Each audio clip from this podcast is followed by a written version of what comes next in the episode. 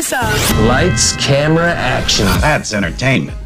DIY and flipping star Christina Hall updates fans on her health scare yesterday, saying she had mercury and lead poisoning, most likely due to some of the gross flips she's been in lately.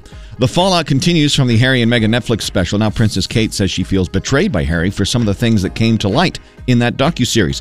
Time to start talking Super Bowl commercials. Looks like the first trailer for the new Flash movie will debut during the big game. Going to be interesting to see what kind of effect all that Ezra Miller legal trouble has on this movie. And, and it's a DC movie, let's be honest.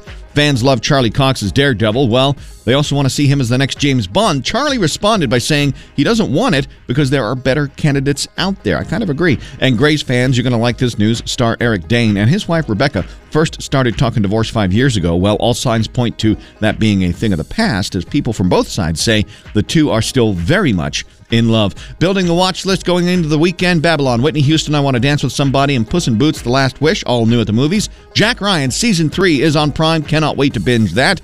Seahawks, Chiefs, noon on Saturday. Little Big Town, Kelly Clarkson, part of the A Home for the Holidays, tonight on CBS. And lots and lots of bowl games for the weekend. Cut.